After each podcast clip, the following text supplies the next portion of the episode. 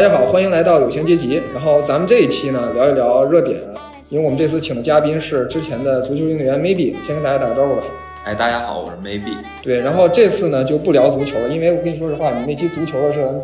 播放量最 低的一期。啊，没事。哎呦天！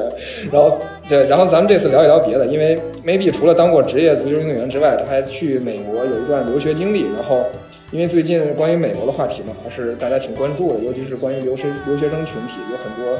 呃新的政策、新的一些呃情况出现吧。我们来聊一聊，呃，以以他的自己的亲身体验来给大家谈一谈感受，提点小建议吧。然后，首先咱们先让他介绍一下他在美国大致的一个这个经历是怎么样的。呃，是这样的，我呢是。一五年去了美国读的研究生，然后读读研的地方呢是在芝加哥，然后读了两年，一七年回的国。呃，在美国呢，除了在芝加哥读研，然后因为我的妻子在丹佛那边，在科罗拉多州，所以我在美国的中部，然后通过旅游啊，或者是一些呃。旅游，对，基本上就是旅游。然后去过东部和呃东海岸和西海岸，啊，纽约啊、洛杉矶啊，基本上都都去过。所以，呃，对美国的一些大城市啊、整体的社会环境啊，也都有一些了解。而且在那边也做兼职，然后还有还会接一些就是零散的碎活，所以啊，对它的一些相相关环境也有一些了解。嗯，我觉得大家第一个一想起芝加哥来，肯定第一个想起就是黑帮。这个实在是太有名了，然后，而且我查到一句话啊，就是一九年的时候，川普说芝加哥就是一八年的时候应该是去年死了五百六十五个人，阿富汗都比这儿安全，就是大家可想而知吧。有有很多那个类似的黑加黑这个黑帮片儿都发生在这个芝加哥，就是让咱们让 Maybe 谈一谈，就是结合他自己的体会吧，谈一谈包括芝加哥在内的这个美国大城市，呃，它到底安不安全，尤其是对于我这些。呃，留学生和一些外国人，或者说一些少数这个群体来说，到底安全程度怎么样？呃，因为我上学的，呃，就是我们学校在的是芝加哥的南区，然后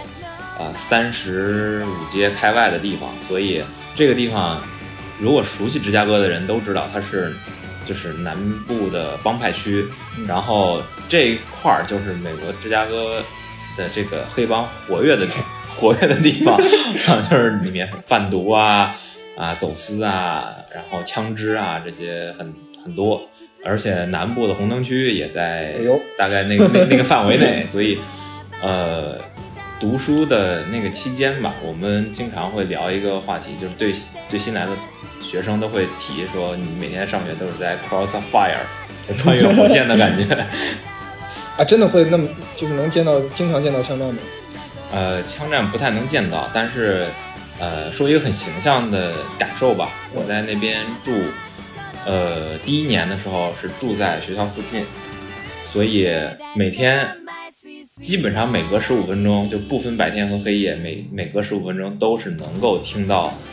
这个消防车、警车之类的声音的。好吧，啊，我天，这那这个刑事案件真的是这么多吗？呃，给我的感受是确实不少。尤其是到一些节日或者是一些比较敏感的日期，就会出现躺在家里就能听见外面枪战的声音。嗯啊，然后呢，我我第一年住的那个小区社区里面，就第一年就发生了大概五起的枪击，然后还不包含抢劫。嗯，好吧，我自己也也亲身经历过被抢劫。说一个，说一个，我就一次吗？呃。一共是两次，但是第二次呢，我是属于一个，呃，我不是主要参与人，就是，呃，对对对，因为 啊，那当然没有，就是第一次的时候呢，是我自己去上学的路上，嗯，然后被一个呃非常高大的黑哥给拦住了，然后啊发生的基本上就是，当然我我当时是没有看到枪的，但是因为他有一只手一直在在他的兜里，嗯。啊。但要知道那个时候大家都是，也许也许不是枪的，对，也许不是，然后就是一胡萝卜，但也也许是，但是很担心。然后那个黑哥呢，大概也要有一米九多的这个身高，然后呃，当然那次我我个人想了一些小办法，我既没有付出金钱，也没有付出生命的啊代价，就就就溜掉了。然后呢？然后弄的？我是假装自己是一个刚刚来到美国，然后人生地不熟，然后身上也没有带美金的我以为你，文盲我以为你脱裤子了。啊、那那不至于，因为我我说的没有没有影响到我的身体健康。然后呃，第二次的时候，那那那个人还挺仗义的，就是就可怜你了啊，那倒不是，是因为我在跟他拖延时间的过程当中，啊，然后周旁边有车和其他的行人过来了怂了是吧？啊，对，而且过来的人呢，他一看明显就不是黑人嗯，啊。而且有有这个有几辆车过来了，所以一般遇到这种情况，那只能说是很幸运，因为毕竟还是人烟稀少那个、嗯那个地方。然后第二次是在停车场，是我跟我一个同学，然后呢，我们当时是刚去完一个超市，回来了之后我在搬东西，嗯，呃，我搬完东西的时候一回头，发现他被一个黑哥顶在他的车门上，嗯，啊，然后过了一会儿，他站在那儿，然后车和黑哥都没有了，车也被走了，弄走了。啊、我对，对，然后但是他跟我说的是有，嗯，那个黑哥带枪了，嗯，啊，然后我当时打了九幺幺，但是警察来的时候，黑哥和车就已经不在了，啊，然后，嗯，那后面后面最后找着了吗？后面车是没找到，我天，然后，但是警察叫他去两去了两次警察局，嗯应该是会通报一些情况，但应该是有一些保密的要求，所以他就没有提。嗯，然后后面我也没有具体再问，因为呃，我第二年的时候搬家了，我没有跟他 住在一起。好吧，那这其实还算是不是那么恶性的是吧？这两个事儿。啊，对，因为都没有啊造成人员那伤亡。那你还听说过什么？比如说发生在芝加哥或者其他大城市这种恶性的事件，或者类似于这种都市传说这种的东西吗？啊，这个倒是有的，因为嗯。我第二年住的是在芝加哥南部的意大利人区，嗯，然后呢，之前就是在就是帮派区和意大利一居民区中间是有呃一条高速公路，这个高速公路之前是两边儿的，因为大家也知道啊，意大利也是也是有就是黑道很盛行的一个一个国家，嗯。然后呃，双方曾经就是围绕着这个高速公路为界发生过一些冲突，然后呃，在我搬过去了之后，听到的一些一些传说中的故事，就是比如当年黑哥曾经持一些啊、呃相对的重武器啊、攻到这个呃高速公路这边，而后来意大利人这边就找到了一些呃装甲性的，比如说像装甲车和坦克在街上进行巡逻啊。这个我我也问过一些当地的老哥们，就是我楼下一些嗯开、开酒吧的意大利的老哥，他说当年好像死真的是有过，在当他 when he was very young 的时候，真的有过这么一段故事。这。警察不管吗？这种这么这么明目张胆的不管？啊，是这样，芝加哥的警察局，嗯呃，就是警察局总部吧，就在帮派区的边沿，但是警察局总部曾经也被，攻陷过我靠，对，好吧，那这得上军队了，我觉得这个得是吧？呃，所以我们的川宝曾经说过要派国民警卫队去芝加哥进行治安嘛，就是要把装备武器提上去，因为呃，之前跟一个我学校的黑人同学聊过，就是他说这边的黑人帮派区里面其实。呃，平时是不太能看见，但是真的是有事情的时候，他们是会拿出来类似于像红箭九或者 RPG 这种肩扛式武器的。好吧，啊，这这个武器的质量就非常高了，已经。嗯，那具体到咱们比如说对于中国人来说，包括留学生啊、华裔啊、留美工作中国人啊，咱们又没有枪，很多人对吧？嗯，那你那你面对这种复杂的情况，你该怎么处理呢？就只能是乖乖交钱，还是这个要看情况的。嗯这怎么说呢？呃，华人不只是说在芝加哥啊，就是包括我去纽约认识纽约的朋友，还有在呃洛杉矶洛杉矶的朋友啊、还有包括在南部省嗯南部州的一些朋友也会有过这种经历，就是呃不安全性。嗯嗯，一般情况下，大家都是看，如果是在真的一个很很人烟稀少的状况，或者是没有可寻求这个帮助的时候，嗯，那当然会选择 OK，那好吧，认怂是吧？啊，对，嗯，还有一些我认识的，他健身然后练搏击的，也有 fight back，那个真的很英勇。然后还有，呃，我听说的哈，我是有同学经历过那种被抢劫，然后踹了对方一脚，转身就跑，然后背身听着对方打完一梭子子弹，然后没有被没事儿，对，没有被命中的这种幸运案例。当然，呃，如果有朋友愿意再去美国，无论是旅游也好，还是嗯探亲访友，还是读书深造，或者是去那边做工作，啊、那这部分一定是要注意的。不过有一点我必须要强调嗯啊，就是美国的大城市是越大的城市是越不安全的，然后越小的乡镇是越安全的。因为我爱人读书的那个地方，就是在一个算在中国算是一个镇，嗯然后他们那边基本上是夜不闭户的，门儿都可以不锁的。哦，民风淳朴是吧？对对对，嗯啊，但是当然了，民风淳朴，在我们这边来讲的话，那真的就是我们芝加哥了。啊，好吧，哎，但是你看啊，包括去年还是前几年，经常有一些呃中国人吧，或者说华人遇到一些刑事案件，不不论是被杀还是说随机被杀，还有一些被谋杀，但是总是一些结果就是不了了之吧，然后也没有，比如说犯人也没有得到这个惩罚，比如说就是张莹莹这案子，然后呃也尸体甚至都没有被找到，然后你觉得就这么这事儿就这么凉了，然后那说好了美国。这个司法正义，这这在中国这儿都没有体现吗？呃，其实是这样子，就是按照我的经验和我听到的一些事情，个人的感受是，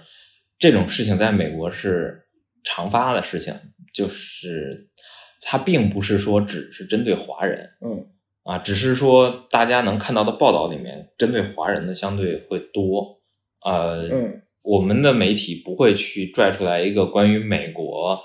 本本土的人，或者是一个墨西哥裔的这种这类这种类型的案件，然后去大肆报道。而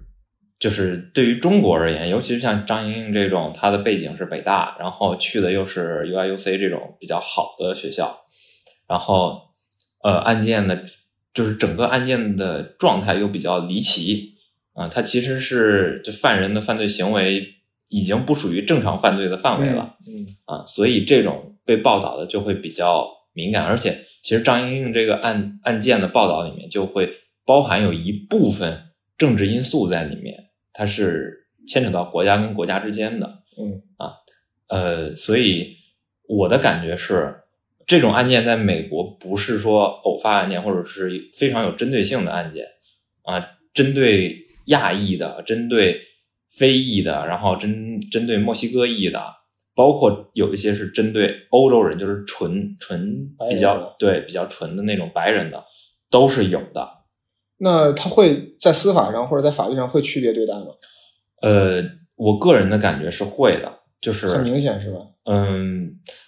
这个有些时候是看法官，嗯然后有当然一定程度上也也要看陪审团的组成成就是成员成分，嗯嗯，因为我有同学之前在美国有过那种超速的超速然后进法院的这种嗯嗯经历，他一共去过两次，第一次是说他是超速违规，而且是比较严重，呃，